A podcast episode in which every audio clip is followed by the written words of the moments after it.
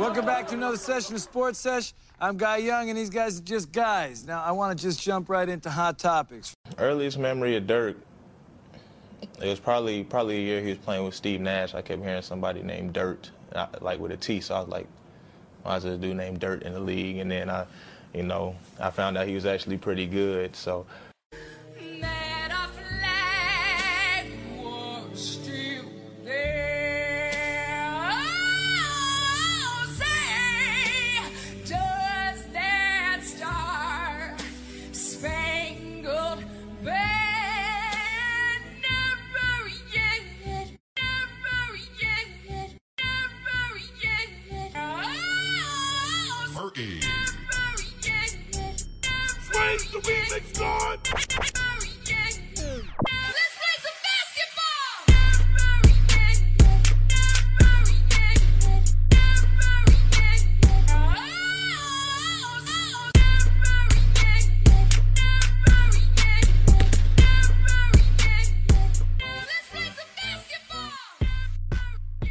jump right into hot topics.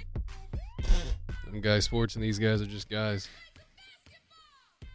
I really want that show to happen in real life. Sports every time, Sesh? Every time I watch that, I'm like, this is the greatest show. I need to pull some audio from it.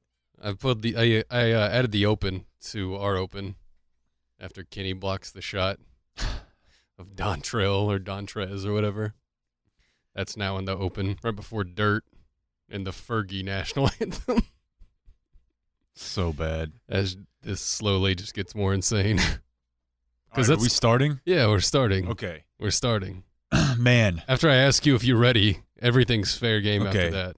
I uh I really picked a bad time to go out of town uh, over the weekend. We could have used you. Sheesh. Could you give us some minutes on Friday night if you were here? Uh, I'm gonna be totally honest. I didn't know much about Alonzo Trier. Oh, I knew that he played for Arizona Wa- Wildcats and uh, drove everyone insane at the NBA scouting combine because he would just play his ass off during pickup and stuff. Uh, but no, I got uh, really uncomfortably familiar with Alonzo Trier. Handed us the work. He really did. Um, and there's no way to sugarcoat what's going on with the team right now. Uh, since the last time we talked, um, the Friday night game against the New York Knicks was what me and Bobby just kind of sat down and talked about Friday afternoon and kind of looked at each other and said, "Yeah, this is a this is a get right game. The Knicks have no reason to win this game. Um, you know they're trying to keep their pick. Their best players out. Um, it just felt like a let's win one. We've been on the road for a little bit. Things aren't going that well, but if we flex and they flex, our muscles are still bigger. Uh, and that was quite the opposite of what happened. Yeah, no, I mean they're in the middle of a full-on rebuild. And Mhm. as exciting as some of their players are, we probably need to remember that more often. Yeah. Uh, and the Knicks are a bad team, but so are the Mavericks overall. And I think that's probably where I wanted to start is I think everyone else had higher expectations for the outcomes this year than I did. I wanted them to be fun again.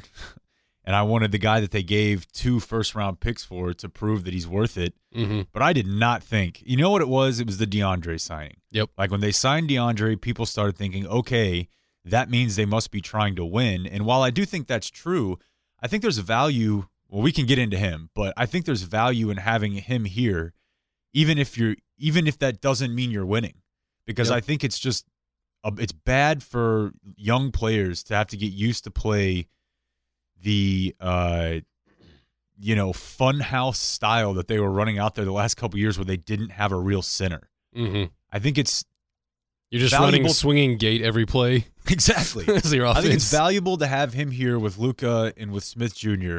for no other reason than he's a real NBA basketball player, yeah. as opposed to whenever you're trying to roll with, uh, you know, Last year, Maxi in the starting lineup. yeah, or even like you know Dallenberg and uh, Mhm. Pachulia. I just don't think that I don't I don't think that's good for for Luka to have to learn how to play some weird style. But that being said, I don't think we should take any game for granted. No, and that's one of the things I just looked uh, Barnes in the face yesterday because Barnes talked to us for the first time since he's been back, and I said, "Man, um, New York game kind of felt like a get right moment. Like, hey, we're home. Let's let's win one. Let's you know limit some three point shooting because they have one dude that could shoot threes, and it was Tim Hardaway Jr.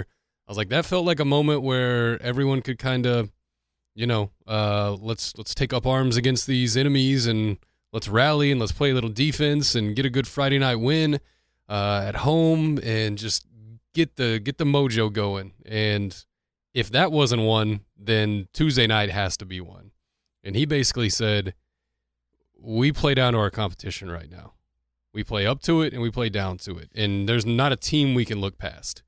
Yeah, because I mean, the Laker game was like the high water mark of fun. Yeah. That was a very strange game too. I mean, they had no business being in that game at the end of Mhm. it. Um, and then you had, you know, obviously the overtime game against San Antonio. I mean, they've been close, but it doesn't. Spurs might have been the most fun I've had, yeah, honestly, thus far. Just because Dennis hit the step back three to Right. take the lead. Luka's scored 30. Um, and they went to overtime, and yeah, they fell apart in the extra frame whenever uh, they got good looks in that game. They did. But uh, yeah, I just I don't think there is any game where you can look at it and say they're better than this team. No. And you know, because even if you look at some of the teams that are below them in the in the standings, like the I don't buy that the Rockets suck. No, I don't I think that's going to end up working itself out. Yeah, I don't buy that the Thunder sucked their Right. first five games. The Timberwolves uh, might suck, but they have more talent than you have, Mhm. at least right now.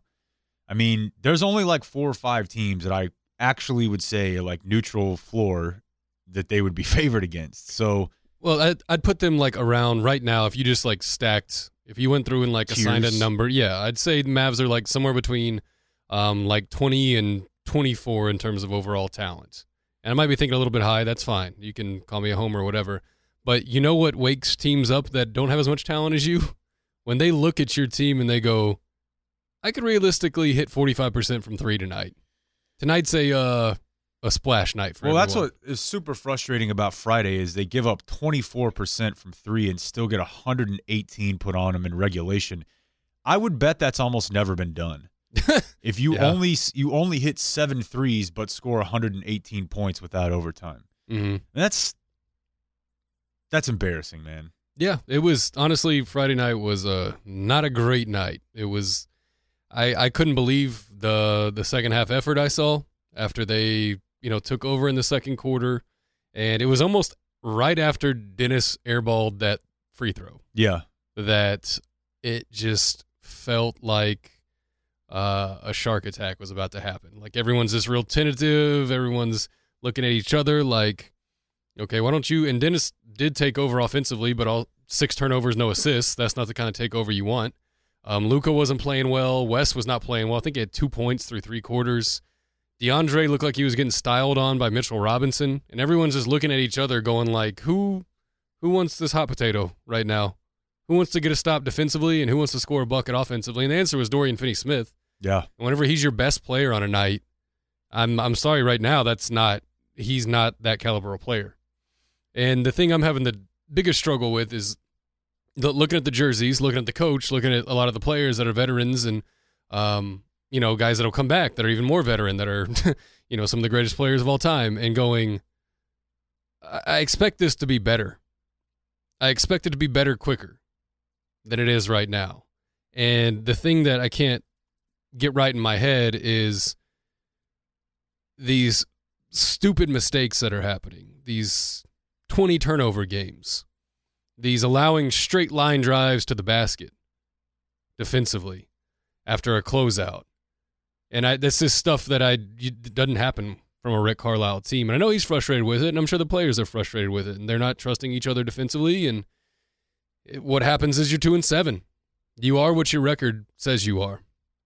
Um, but let me tease the show real quick and tell you all the things we're going to touch on. Um, so we're going to talk about the DeAndre rebound. that's just going to happen because that's the uh, that's the hot topic on the on the interweb right now. Uh, we're going to touch on Jake's article about Wesley Matthews and as it pertains to Dorian Finney-Smith. Um, can they be a good defensive team with this collection of talent? We'll approach that question. Uh, and then some other smaller things like uh, what's going on with Dennis, and I'm sure we'll touch on Luka, Luka a little bit. But uh, reading your article, the Wes Matthews one, and Tim's on the Athletic, which this is the four pointer brought to you by the Athletic. It is. The theathletic.com slash four pointer will slay will save you forty percent off a year subscription to that fantastic service. And honestly, uh, not just because a lot of my friends write for that uh, that outlet, um, not just because one of my friend oldest friends in this business uh, is the editor. Um, that's the best sports journalism that's going on right now. And if you aren't locked in on the Athletic and don't have your subscription, uh, what are you doing? Because It's the rest is worth it. the rest of the stuff is lazy, and Oh. this is this is next level stuff. Like if you want to be a real fan, if you get bored of just reading box scores and going, "Oh, such and such had good game," like you could just insert names into a template with stat. I feel like a lot of uh, game recaps and things like that are of that nature, but not with the athletic man. Uh, Tim's doing a great job. I love the stuff you write, and uh, I wouldn't go anywhere else for it. So the four, uh, theathletic.com slash four pointer. I almost said it backwards. I don't think a robot could write what I'm writing, Yeah. I don't Not think yet. so either. and I'm not. That's not always uh, the case yeah. for all you know NBA coverage. But yeah, no ads, no pop ups, no autoplay videos. Theathletic.com slash four pointer get you a great deal, get you a whole year. Get you And, about uh, five, six of them scripts. That's right. Uh, man, Get one for your kid. yeah, why not? he doesn't uh, need food. man it's and, and that's the other thing is that like i really enjoy writing those articles but Mhm. i do feel like because that the site is so good that and i'm i have a very low opinion of myself that i feel like i really really put a lot of time into it Yeah. Because i know that if you're paying for that site you expect really good stuff and so i feel like it forces me to kind of come correct but i also feel like i'm dead afterward because it just takes it I, I put a lot of time into this but yeah anyways theathletic.com slash the four pointer Yeah. Uh, check it out. If you have a or friend, excuse me just four pointer just four pointer. If you have a friend that uh, isn't savvy to what the athletic is doing yet, and there's some, you know, there's some people that live under rocks still. Uh, just buy them a script. Buy them a dang script. Send it to them on their email. They'll be your best friend for life. Uh, but it's what two ninety nine. Yeah. First year right now. That's absurd. Um, so go theathletic.com slash four pointer um, and help us out. You'll be rewarded with fantastic sports coverage and stuff that'll make you think uh, other than just lazy recaps and things like that. So the i'm Athletics doing attempting great. to enhance your viewing of the mavericks because they're not enhancing it with wins. Yeah. so you might as well try to dig deep a little bit. I, I don't think they're as bad as a 2 and 7 team. I know you said you are with your record. Uh, i still think that the best well you could probably say this for almost any team but there's a lot of new blood and a lot of uh, trying to work things out that is just not possible to do in camp. So i wouldn't be surprised at all if by like you know february that their offense looks much much better Yeah. defensively not sure because you're over leveraged around a guy who i'm not sure really cares right now and a guy who is simply being asked to do too much. That being DeAndre and then Wes in that order. Yeah. I don't think this collection of talents right now can be above, I don't know, 18th uh, in terms of defensive rating. Like, there are people that are good individual defenders, and there are people that are good um, team defenders. And there are guys that are good at defending pick and roll. Um, there are specialists that can fight through picks. Like, Jae Crowder is one of the best dudes on, in the league. That That's why he's so valuable. Like, you watch Jae Crowder and you don't understand, like, okay, he's gonna make 35% of his threes. You know, his rebounds aren't off the charts or anything. Well, he much like um, is I think it's Marcus Morris is the is the LeBron stopper one. Yeah. They're guys that have these finite roles on defense, and they're so valuable that they are worth starting. The Mavs don't have any of those guys right now. Like outside of Wes maybe guarding James Harden for little tiny stretches, he's not a plus defender against starters at this moment. Like if you throw him on the bench unit, like let's talk. But uh, their collective talent defensively, I don't know if they can get to average, even if they have the perfect scheme, even if they all played on a string, moving left to right, like walling people off. Like I just don't know. And I thought a lot of that was going to be De- DeAndre. Quite, Well- hon- quite honestly, and he seems more interested in not getting fouls and staying in games than protecting the rim, and that's his decision. That might be the way the play's drawn up. But uh, what I the numbers from last year are real in terms of him not challenging shots at the basket. Yeah. The stuff that I questioned what coming into the preseason. We did our very first episode. I think my initial question was, okay, what are these? What is this collection of numbers that say he challenged half as many shots at the rim last year as opposed to previous years? Is this him now? Is this him on a bad Clippers team with a bunch of 20-year-olds? Like what what what does this tell us about DeAndre? Is this just snap a finger, you're in a new, new location and you go back to being the guy you were? And it appears that I mean those numbers are true. That's just how he plays now. And whether it's trying to stay in the game to get minutes, um, I, I don't know what it is, but he seems like the only answer they have on defense, and he's not that type of player anymore. No. And it's really had nowhere to go but up from last year uh, with regard to the Mavericks, not necessarily with regard to Jordan, but because they were not playing with a center. Mm-hmm. So it's tough to judge. Like, they're still giving up quite a few points on putbacks. Now, it's better than it was last year because I believe they were last in the league at that last year. Uh, this year, they're up to like 20th. Um, but that's still not good enough. And I think more than anything, I think there's a chance he might need to come off the bench too. I know that sounds horrible because it's not going to happen and because he's making $25 million a year, but I'm yeah. I just don't know that he's impacting the game as much as I expected him to. A lot of this other stuff I kind of expected. yeah.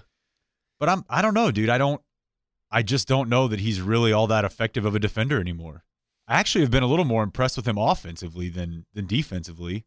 Yeah, I mean, it's tough to because the last four, first four or five games, I think it was probably five when he kept scoring like 18 and getting 14 boards. Like that's fun. Like you can, you can gloss over a lot whenever that happens. But of late, I feel like he's doing this thing where, um, number one, not challenging shots at the rim is just annoying.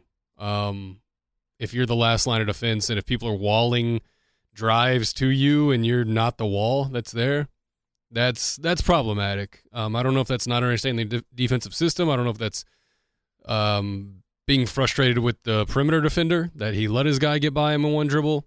I don't know, but I I feel like he's got this this thing in his mind like I can stay in front of my guy. Why can't you stay in front of yours? And a lot of big guys do that, and I'm like, because your guy doesn't move. like you're not in space. You're just kind of sliding block to block, and yeah, you can stay in front of Alex Len that's pretty easy to do. Um, but it's it's not working at all right now with him. Um, and the Lakers game was I don't know what was going on. I mean, I have no idea. I mean, JaVale was probably annoying the hell out of him, fouling nearly every play and not getting called for it, staying in the lane for three seconds, not getting called for it. And he just got frustrated. And you got to be mentally tougher than that. I mean, he looked like he was just not Yeah. there. He was out of his body. Yeah. But man, it's uh he's the one guy that if he puts forth max effort can be a difference maker defensively. And it's not there right now. And I don't know if he, I don't know if it gets there. Like I don't think 9 games in, I mean you are a tenth of the way through the season. Um if you're going to start challenging shots at the rim, I just I think this is how he plays now.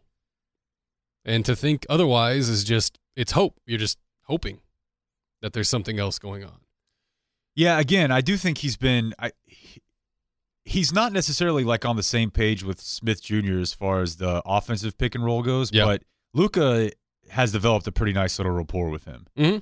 Uh, at least we'll talk about the rest of it. But as far as like the pick and roll, I mean, he there were a couple passes Luka fitted into him the other night that were stupid. Yeah. And I feel very good about that. But I I don't. It's kind of like just to different guys have different values for different teams, and I don't really need uh, a guy. I don't need offense. Yeah. I mean, obviously their offense has a long way to go, but long term, if you're going to have a team with Smith Jr. and Doncic on it, you are going to have to find three other capable defenders for them to play with forever. Mm-hmm. Like there's no chance that you can have those two guys on the floor. Probably even like best case scenario in their in their career where you don't have other guys on the floor who are thought of as above average defenders. The thing is that varying parts of their careers, all three of those other guys have been thought of that way. So I kind of thought once Barnes was back, it was kind of a perfect situation where I have three guys who have been thought of as above average defenders. The thing is, is that all three of them are now below average defenders. Yeah. And that is where I think I get to. I don't know how Maxi would guard starting fives. Probably not as well as he guards backup fives. Yeah. Uh, I don't know how Finney Smith uh, would guard starting wings. Probably he would struggle some, but I think one or two of those guys you need to seriously consider having them play starting minutes or no starting role. Like, Yeah. with these starters. Did uh did the DeAndre rebound annoy you at all?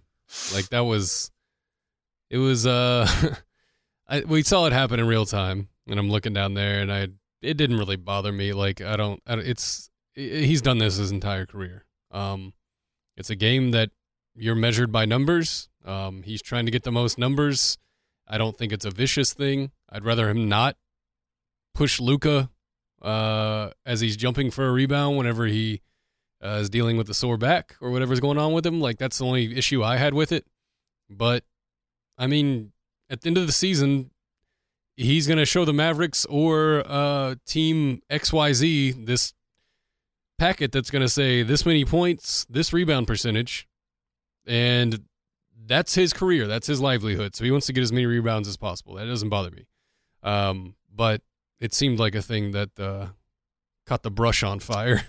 Well, it's just in the context of everything else that's going on because if you get involved in watching way too closely, Yeah, you're gonna It- pick everything. it is clear that whenever you have a 19 and a 20 year old on the floor who are both being asked to alter the way they play, I mean, there are times where, yeah, people are starting to get upset with Dennis because of his body language. It was an issue last year, and it's definitely still an issue if that's the sort of thing you care about. So you have that combined with the fact that at the I think it was in the Spurs game, Luka was clearly saying, "Get me the effing ball." or something of that nature. He said, "Get me the ball," and something else was mixed in there. Mm-hmm. And then I've got Rick on the sideline whenever Dennis looks like he's hurt, you know, yelling, "What's the matter? What's the matter?" And then I've got conspiracy theories already budding from people who think that DeAndre refuses to pass to Luka to start the offense. I haven't really noticed that. I think it's just a matter of Dennis is still nominally their point guard. And he's going to start most of their possessions whenever they're off of a miss. But you just you add all that in and there's definitely some small smoke around the idea that and look, I kind of expected this because do you think they really want to hear about how this dude hung the moon in Europe? Yeah. I mean, it's not that different than what happened with Draymond and Dennis last year, where it's like, dude, I heard about Summer League. I don't care. Mm-hmm. The difference is he's on a different team. yeah. So it's like I I do feel like there's some maybe small semblance of of thread to the idea that you know they're gonna like teach him how to be you know what I mean like hey it's not Mhm. gonna be easy for you rookie like but I don't know Yeah.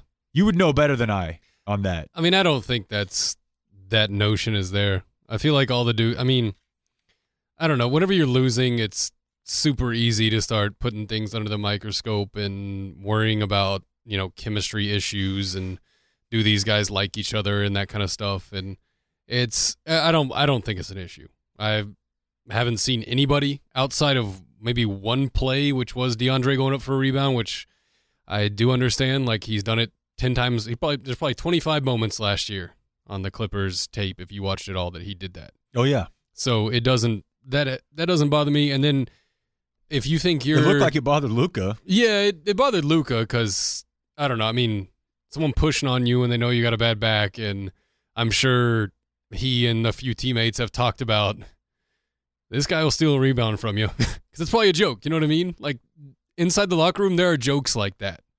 Like people like uh people will joke about Dirk being the most expensive mascot that's ever existed because he's getting paid five million this year and he hasn't played a game yet.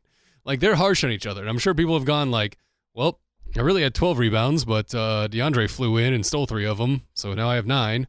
Um, so yeah, I don't think that's an issue. And nine games in to be sick of somebody like that seems insane to me. And if you're a super fan that watches and can chart every single time a play happens that you assume DeAndre's freezing Luka out, like congratulations, you probably need to like go coach UTA because if you know the intent of the play and you you assume that uh, his default is to give Dennis the ball instead of Luka, and that's for a malicious reason, then man, I'm sorry, I, I I'm not there with you. I'm just not like okay, good. like if you want, if I think DeAndre Play has a set in his mind that, okay, if I get Dennis going, Dennis needs a little help to get going, right? Yeah. Dennis needs to be playing downhill. He needs to be playing faster pace. He needs to be attacking the basket. Luka can do his own thing like at any moment. Yeah. You can dump the ball to Luka with seven seconds left, and he's going to get a good look. It might be a step back three that he's only hitting like, you know, 31% on or whatever, but it's going to get a, a look that he wants.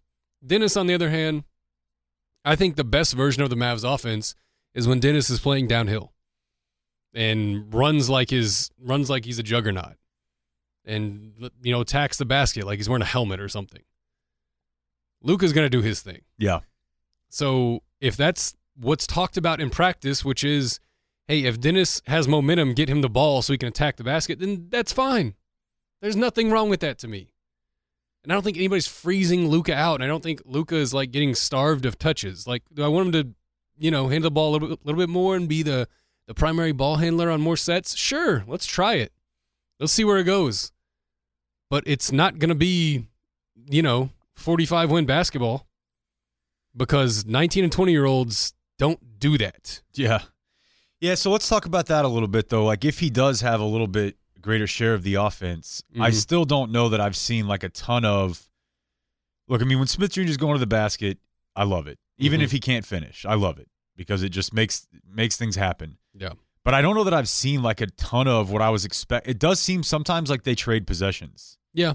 Um, and I, I, I guess, you know, he didn't have a ton of charted cuts last year, but I kind of thought that this year there would be a lot more of that. Mm-hmm. And you're asking him to do something that's very difficult, which is run without the ball a lot, Yeah. and that they're probably never really doing that. Mm-hmm. But I do still think that that's possible.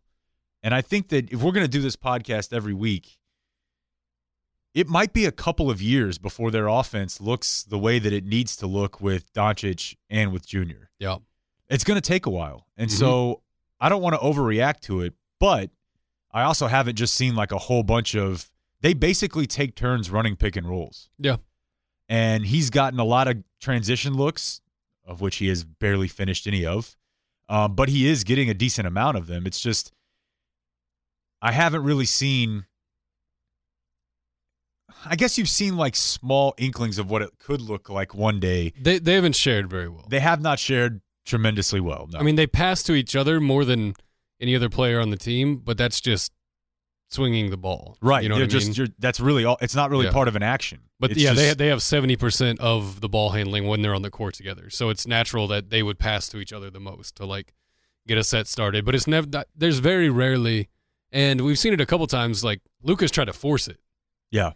He's like, okay, let's. This is clearly a play for Dennis. I'm going to throw this no matter what, and it you know it's caused turnovers. And um, but I, I get I get what you're saying. Like they they don't play very well together right now. And for a 19 year old and a 20 year old to not be able to feed off each other and not be able and savvy enough and understanding of each other's game enough to play off each other that well right now, I don't think that should be surprising for anybody. It really shouldn't. It that's pretty much just par for the course. I, th- I think what we didn't expect is um, for their inefficiencies to show up this bad. Like, and the collection of talent around them to not cover up for a lot of it. You know what I mean? Because I thought they'd be fine, but you always have to remember like 19 and 20 year olds don't positively affect winning. Really, like none of them. It never happens. they're on the they're on the whole almost like a negative effect on a basketball game every single night. Um, and Luke has kind of been the outlier at this point. I feel like he's had, you know, only two or three negative games. Um, but in honestly, like this team, okay, the lineup flux was weird. Not having Barnes out there, the guy who, well, I mean, that's your DNA for the last two years. It's Harrison Barnes. Yep.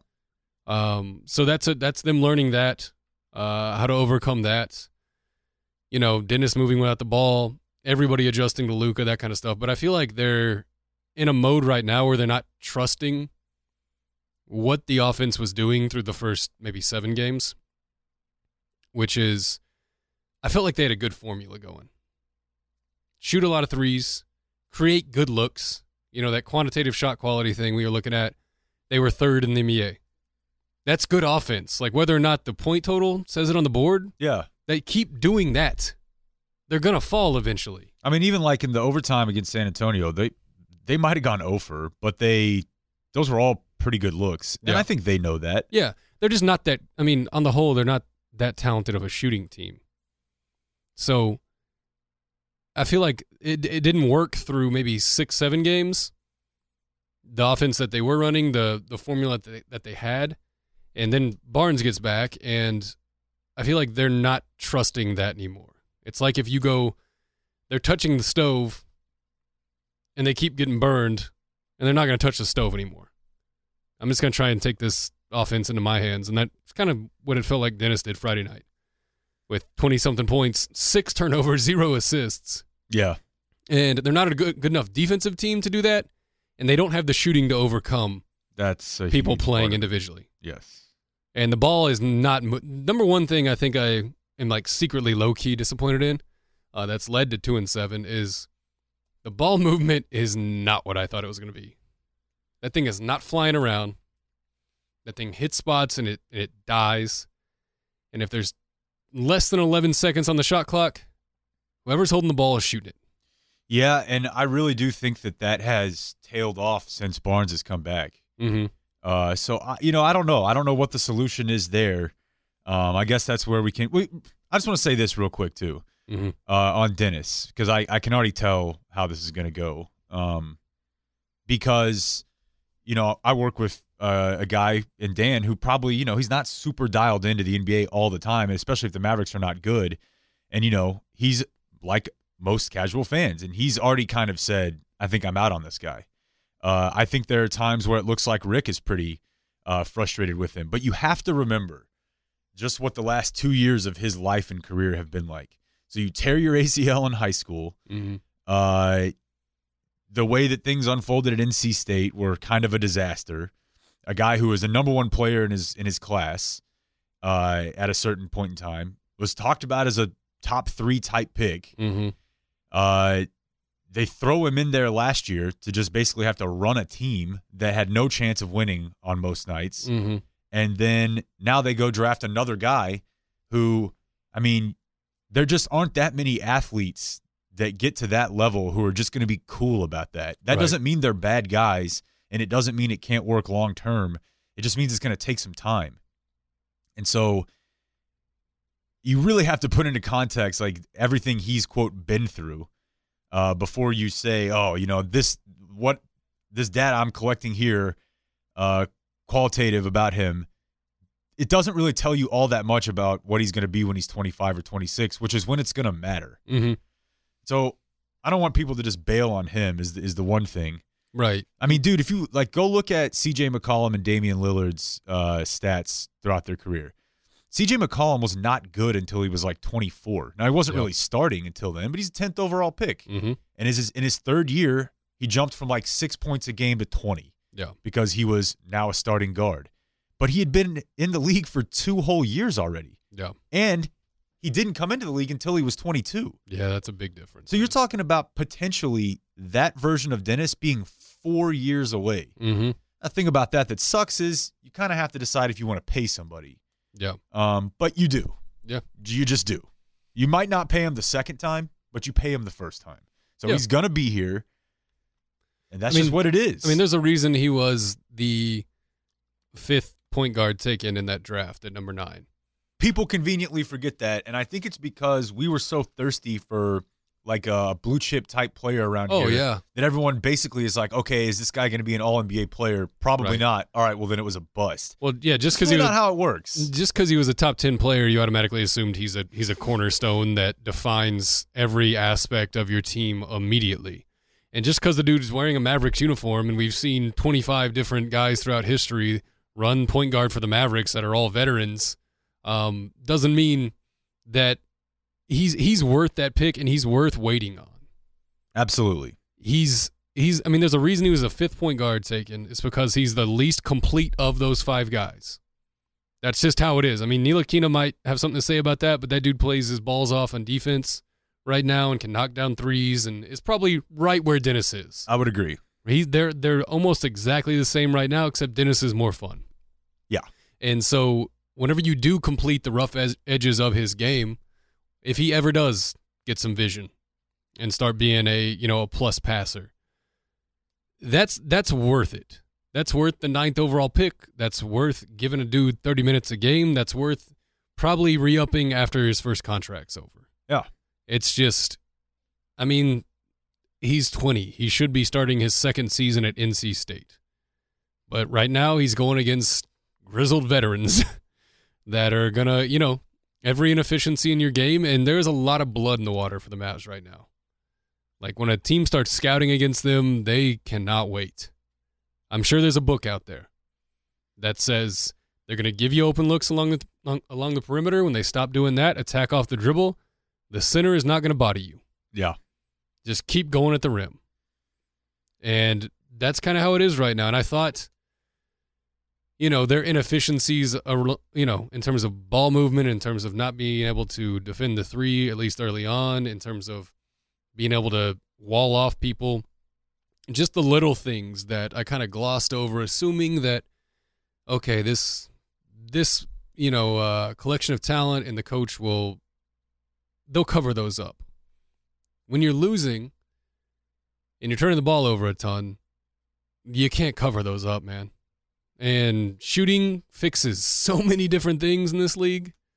I mean, if you think the Warriors are a perfect team, you're insane. Like they have flaws, but they can score so quickly and in bunches, and they shoot so well that it overcomes a ton of it. And we just aren't we aren't on that, that level yet, man.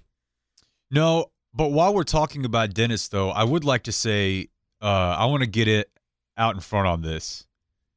I think his shot is here. Oh yeah, that's that's the one thing I can say that Yeah. he's improved on and made strides on. Like if he doesn't have to live at the rim, Yeah. I mean, if we're gonna just be bagging on various parts of his game in the offense, I don't. I, I it's a pretty small sample, but I think his jumper is here, Yes. and I think I'd take that over just about anything right now, particularly if he's going to have to play or he's going to be playing with Doncic a lot, Mm-hmm. because if he can get that, and then he can start attacking closeouts, that's when it all comes together for him. Yeah. and it's pretty early, but his numbers on all sorts of jump shots are pretty good. Yeah. And it looks right too. Mm-hmm. So there is that. Yeah. you got Yeah. that. I, I was just thinking about it while you were. Uh, I, I completely agree with that. If you're if you're if you're pointing at something he's improved on, obviously the defense is either stagnated or stayed the same. You know what I mean? It's like he hasn't gotten better defensively. Um, downhill attacking the rim, maybe a percentage, maybe a tiny bit better. His vision is not improved. I don't feel like over the summer. His shot making has has gone up a lot. Um, I had another point I completely forgot, but um, You want to talk about Wes? yeah, let's talk about Wes Because okay, whenever I was going through all the stuff earlier, uh, that you know you have to put the DeAndre Doncic rebound in the context of, it's just a bunch of stuff they're having to answer questions about now. yeah, So you know today now, uh, both you know Rick, DeAndre, everyone has commented on the uh, that rebound, and now Yeah. everyone has to comment on the post game Donnie Nelson Wes Matthews mm-hmm. uh, meeting, yeah.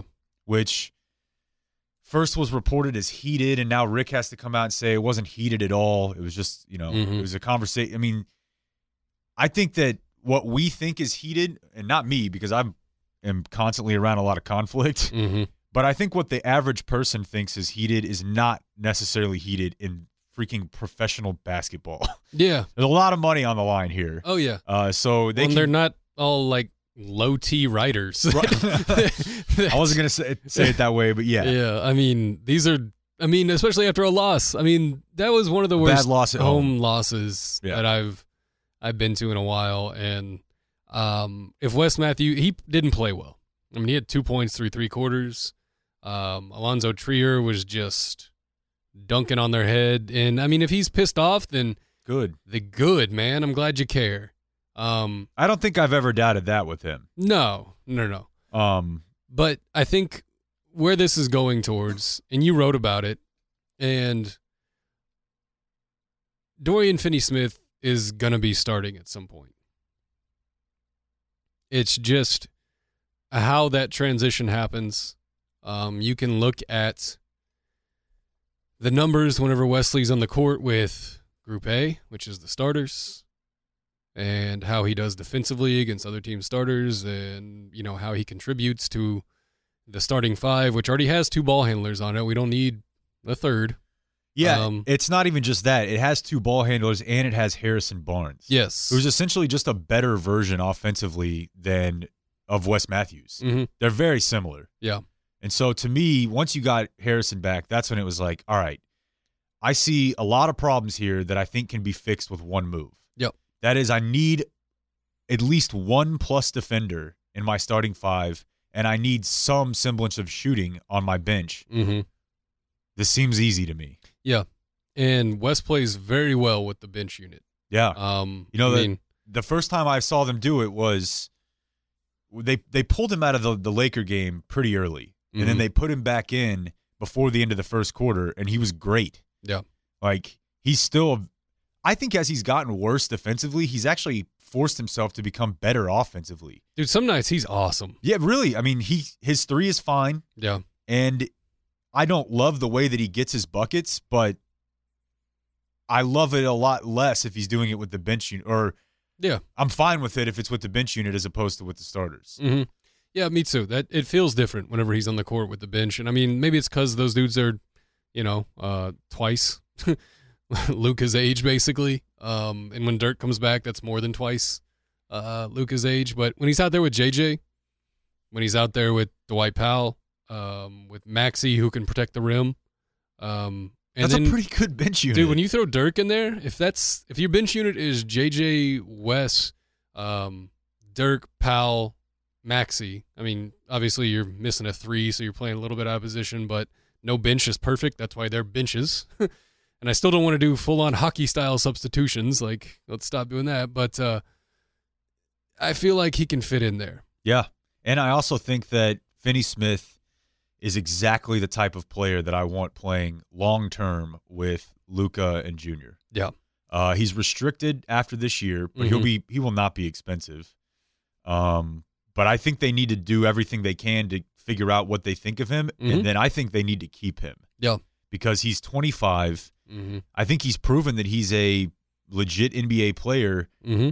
and if you can have him to paper over some of the deficiencies that your other two guards have, He can just guard so many more people than Wes can, man. which is what you're going to need whenever a lot of times your point guard can't guard the other team's point guard Yeah. and your wing can't guard the other team's wing Yeah. in Luka. I mean, I think Finney Smith is a perfect fit for them. Yeah, I mean, obviously not as explosive of a scorer as Wes can be sometimes, but I mean, if you are destroying the other team and rebounding, which I think that lineup probably would, with Finney Smith, Harrison Barnes, DeAndre at three, four, five, and then Finney Smith is obviously a better, you know, in space. Um, he's a better team defender and probably a better individual defender at this moment. Like I know he's a better team defender.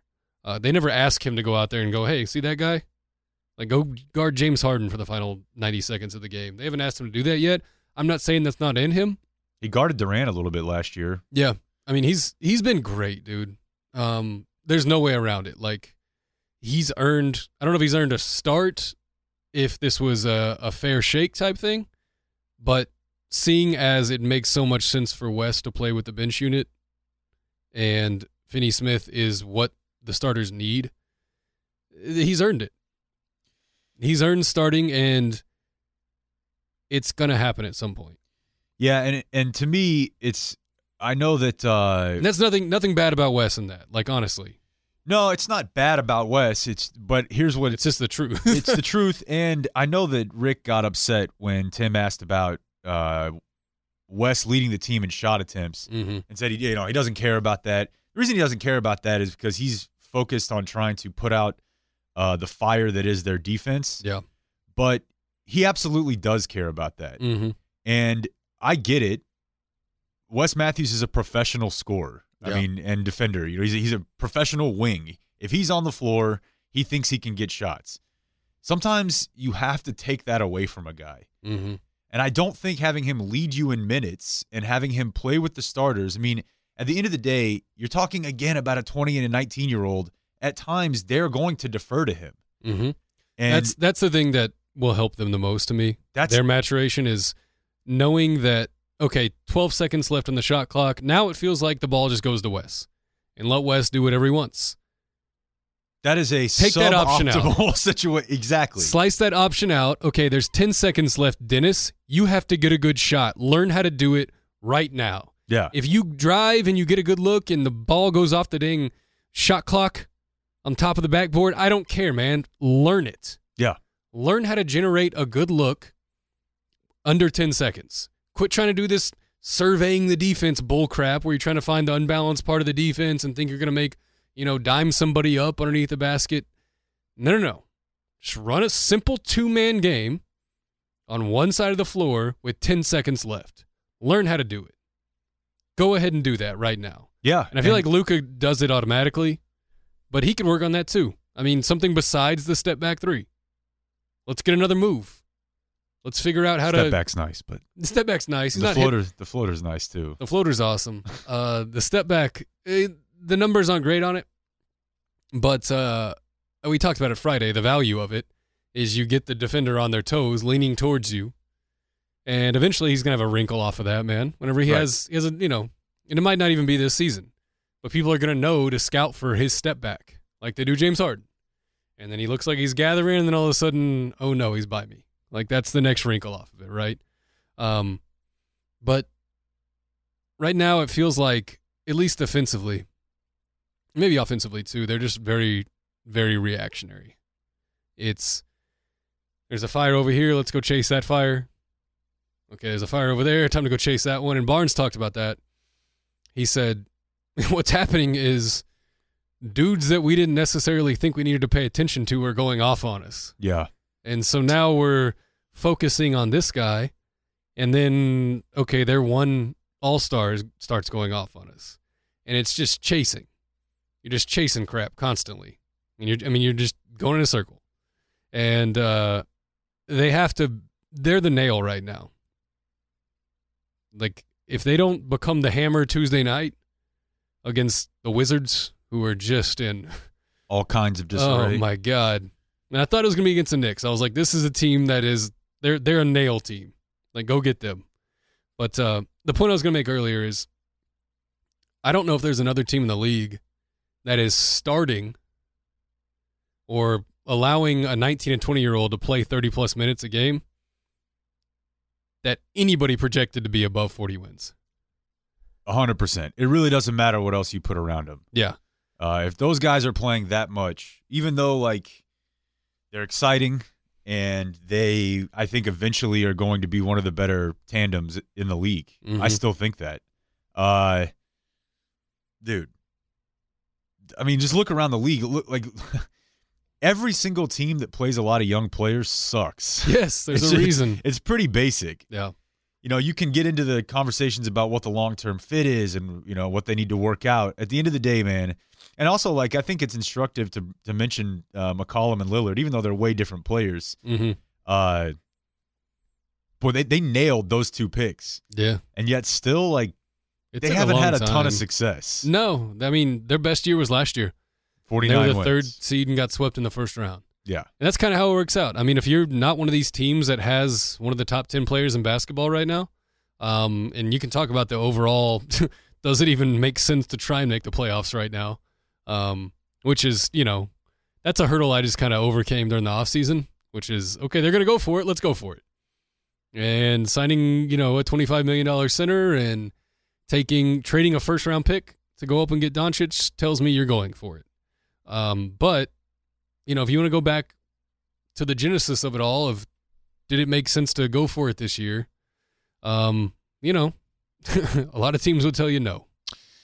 A lot Yeah. of front offices would tell you no. Yeah, but again, I would go back to uh, to my overall thought, which is that I think losing is bad. Yeah, losing is terrible for a culture. yeah, and and I I think there's still something to that. So, you know, maybe they'll still end up losing, but I think if you just send if you send the signal to a guy that you want to be your foundational piece that he's just going to have to suck it up and lose for a couple years to start to start his career, Yeah, especially I think especially a dude who's not American. yeah, I think having somebody come here, uproot their life. Now I know he's done it before, uh, moving you know to Madrid, but I still think that you need him to be as bought in as as possible. hmm I mean, at the end of the day, we can talk about Dennis all we want. We can talk about DeAndre.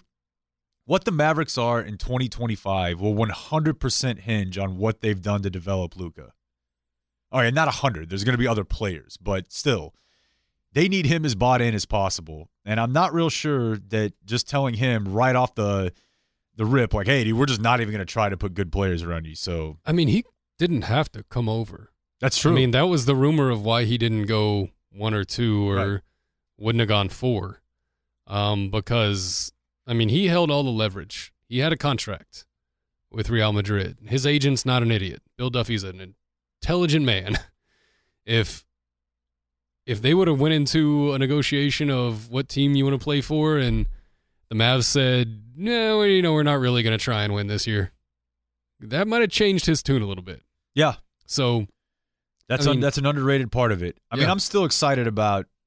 There's plenty of things like they're a little faster. Mhm. They do a little bit more in transition. Still not a lot. Still Yeah. could be a lot more. I mean, they're they're never gonna like. Someone asked Rick the question today of you know seeing all the turnovers and the the backcourt turnovers and the fast break points and the transition points you're giving up. Does it make more sense to go back to last year's style of slowing the ball down to limit turnovers?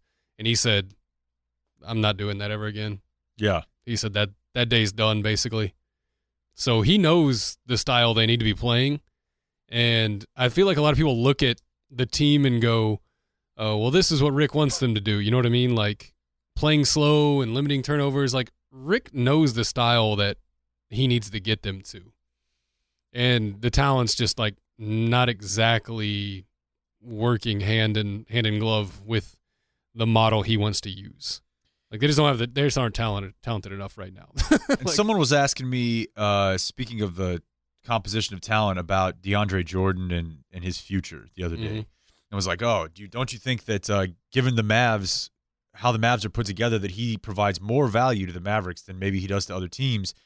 And I'm like, you Mm. got to understand, they have like three players under contract. yeah, I mean, whatever they are now, there's we have no idea what they're going to look like in a couple of years. hmm I wouldn't be surprised at all if, if Harrison Barnes opts out because this is going to be another huge money summer. Like I don't know if he can go get that on the open market, being the third or fourth option. This is not great for him yeah, as far as uh, you know, he can decline that option and hit the market at 27. But if he's coming off of a season where he had like 13 and six or something, yeah. I don't know. Yeah, that's that's a curious one. I mean, we've talked about that since I've been working here. Basically, uh, me and Bobby, I'm like, what do you think his market value is? You know, does somebody? I think Harrison Barnes is, you know, um, thirtieth best player in the West whenever he's healthy and going. Um, I mean, he's not quite All Star level, uh, but you know, a couple tweaks here, a couple tweaks there, playing on a more talented team, playing on a team that's going to win 45 games and has a, you know, a more, they're further along in a rebuild or knocking on the door of the playoffs. Like, Harrison Barnes has all star caliber in, inside of him, I think. And does a team look at that and go, you know what, I can make you whole if you opt out, and here's a lot of years. Um, you know, I don't know. It's interesting because it's like we saw his game whenever he was with uh, Golden State initially, Mm-hmm. and now he's come here, developed another level, Mm-hmm. and now I'd kind of like to see him go back to being on another good team to see how it could work. You know, now that he's kind of had to like, you're not really going to develop in the situation he was in in Golden State the way he has the last couple years. Um, I mean, he's, he's he's also- proven that he's like malleable. Yeah, wherever he sure. is. Yeah. And he can learn new tricks, and that's one of the coolest things. And him not being there this preseason, I think we look past that a lot because we know Harrison Barnes is a is a nice, nice, boring twenty and seven yeah. with you know a decent three point percentage, and you don't know how much you miss from that type of player until they're not in your lineup. Do you think that there's uh well, I'm trying to think of the right way to put this. Let's say that they do move Wes to the bench. Mm-hmm. I mean, can I put a bow on that conversation? What we were talking about earlier. That's going to happen at some point. Okay. That's that's going to happen. Maybe in a month. Well, maybe in two weeks. I don't know, but that's everybody knows that that's the inevitable, and nobody has an issue with it on the team. Well, see, that's what I was going to say is that the difference between Harrison Barnes and Wes Matthews is obviously just the fact that Wes Matthews is like 32. yeah, And so I think I could I could realistically see a situation where Harrison Barnes is upset. Not upset because I just don't think that's his style, but he's definitely going to be losing some shots this year relative to last year and the year before here. So maybe that affects him whenever he hits the market. I don't think that if Wes and his agent are thinking that he's going to get a large contract this offseason, they are wrong because he is he'll be 32, 30 almost 33 at that point, I think. It's just not going to happen. Like even in a big, you know, even with big money. Do you think that they'll end up bringing him back here?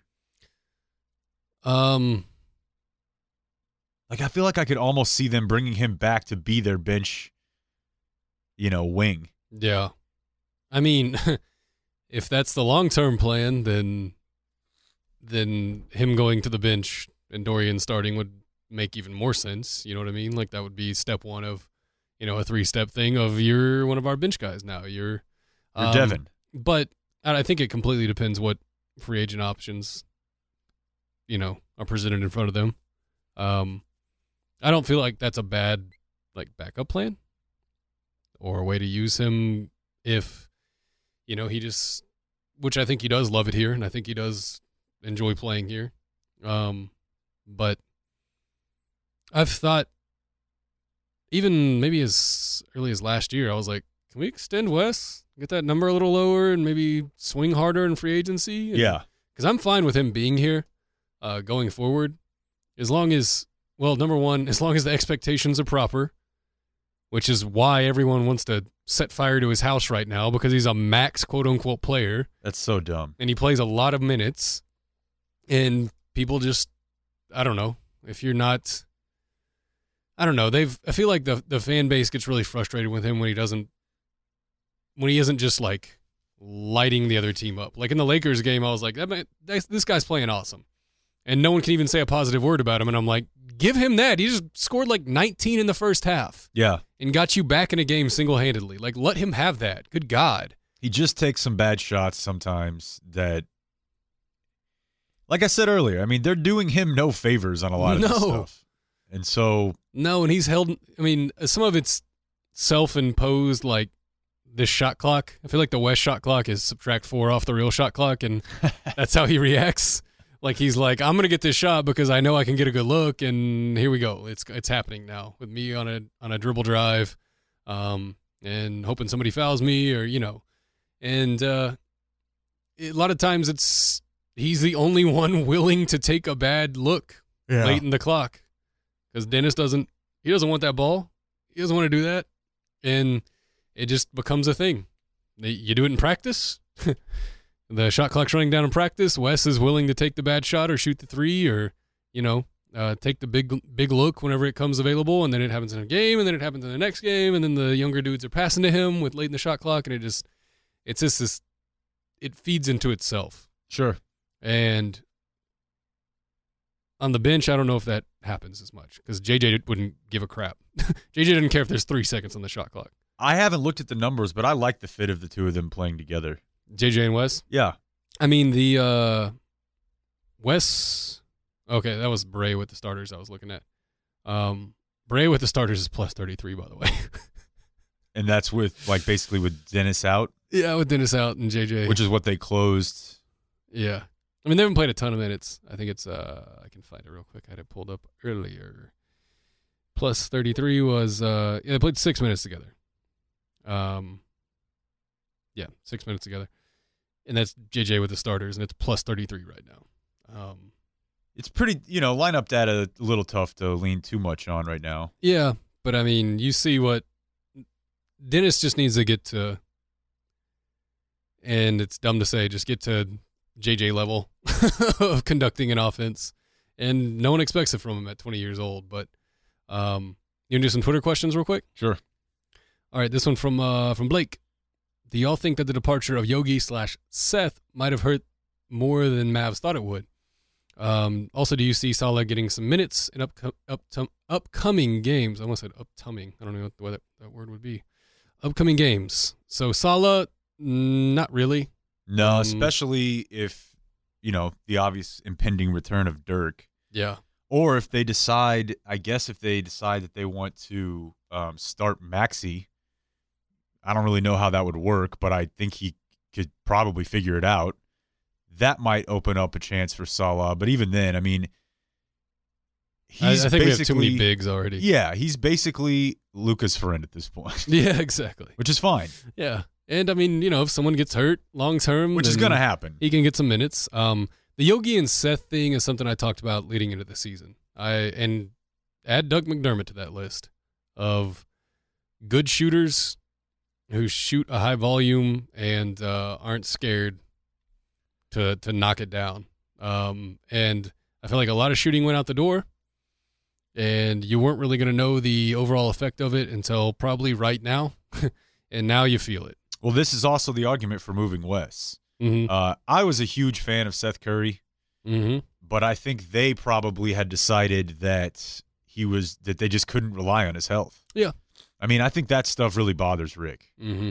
uh, as being a guy who kind of wants to know what the day holds, and Yeah. he he's played ten games so far this year, uh, so he's Rick is annoyed by injuries overall. yeah, and I mean Seth, that's not a new thing, man, and also he's like thirty. Yeah. uh 28 so it isn't like you were signing a young guy to get you know the it He's- sucked to see him go but the the mcdermott one is the one that really bothered me Yeah, the Seth thing is Seth played an entire year basically with like a stress fracture. Yeah. And then the sec then the next year he couldn't play at all. And so I mean he's had long term health problems.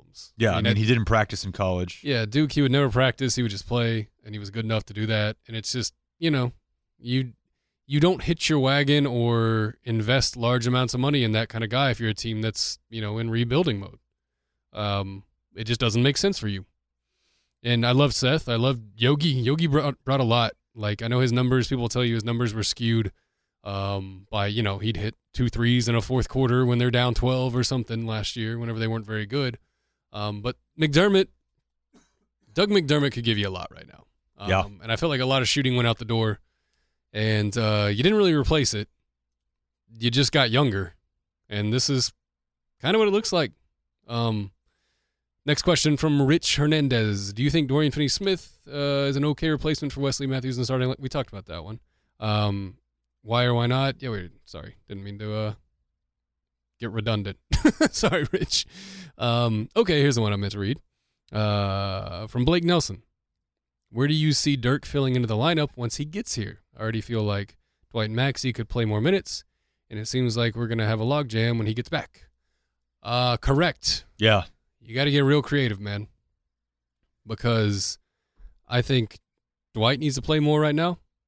I think Maxi needs to play more right now. And that's without a guy that's going to play 24 to 26 minutes a game and is the now seventh leading scorer all time. Worked into the equation, which by the way, Dirk is he's playing now. Like he's he's on the court, okay shooting, practicing. So I don't know, a couple weeks. yeah i don't know i mean i, I obviously the Powell and maxi together is great Mm-hmm. it's fun um you there's just no scenario which you can imagine having those two guys and Dirk on the floor together though. Yeah. So uh, I do think that's probably going to get a little bit weird. Mm-hmm. I also Which- think there's at least a decent chance that DeAndre Jordan ends up getting traded. I'm not kidding.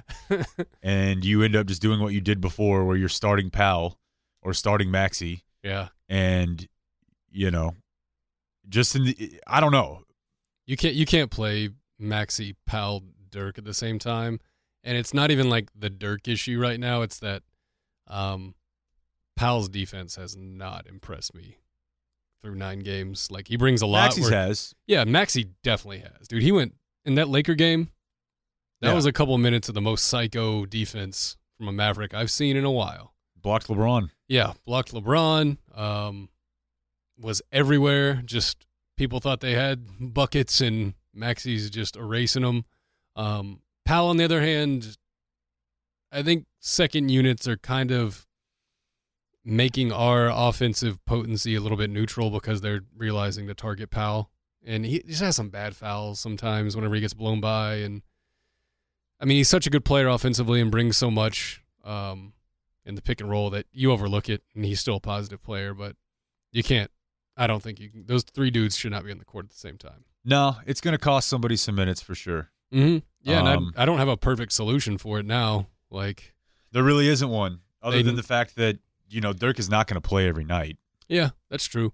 And I mean, this team still lacks wings. There's no way around it. Like, and adding a 41 year old spot up mummy, like, uh, it doesn't fix that. but uh, you know, Rick will get pretty creative with it. Um, I, I hope it doesn't cost Maxi minutes, but that's I want him here long term. He's restricted this year. This so do. I. So do I. But I just that's the only. You're not going to take Dwight off the court with JJ. You know what I mean? So you got to get creative with Maxi's minutes and figure out where he can get 15 to 20 a night. Um, let's see. Did I scroll by one? Oh, okay. Um, from Zach Burner. Said cleaning cleaning the glass did a cool breakdown of the Spain pick and roll the Mavs ran to great effect down the stretch against Spurs. I know we've talked about Luka's usage in the fourth quarter and how it's tops amongst rookies, but should it be even higher? Um, I think it's about to be.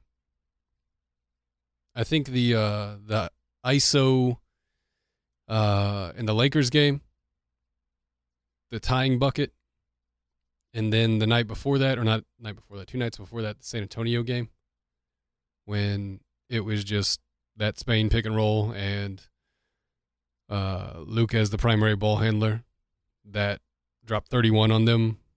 I think that was the test. And you got full marks on the test. And so Luka's the fourth quarter ball handler. Like there's not too many ways around it. I mean, the Knicks game was a little weird because Dennis was uh, scoring a lot, and but uh, I mean, you see what happens is six turnovers, zero assists. Not that that's an average Dennis game. It's just that's there's a possibility of that happening whenever Dennis is handling the ball a ton late in the game. I think the late the game offense is through Luka. Yeah, it's one five pick and roll. Yep.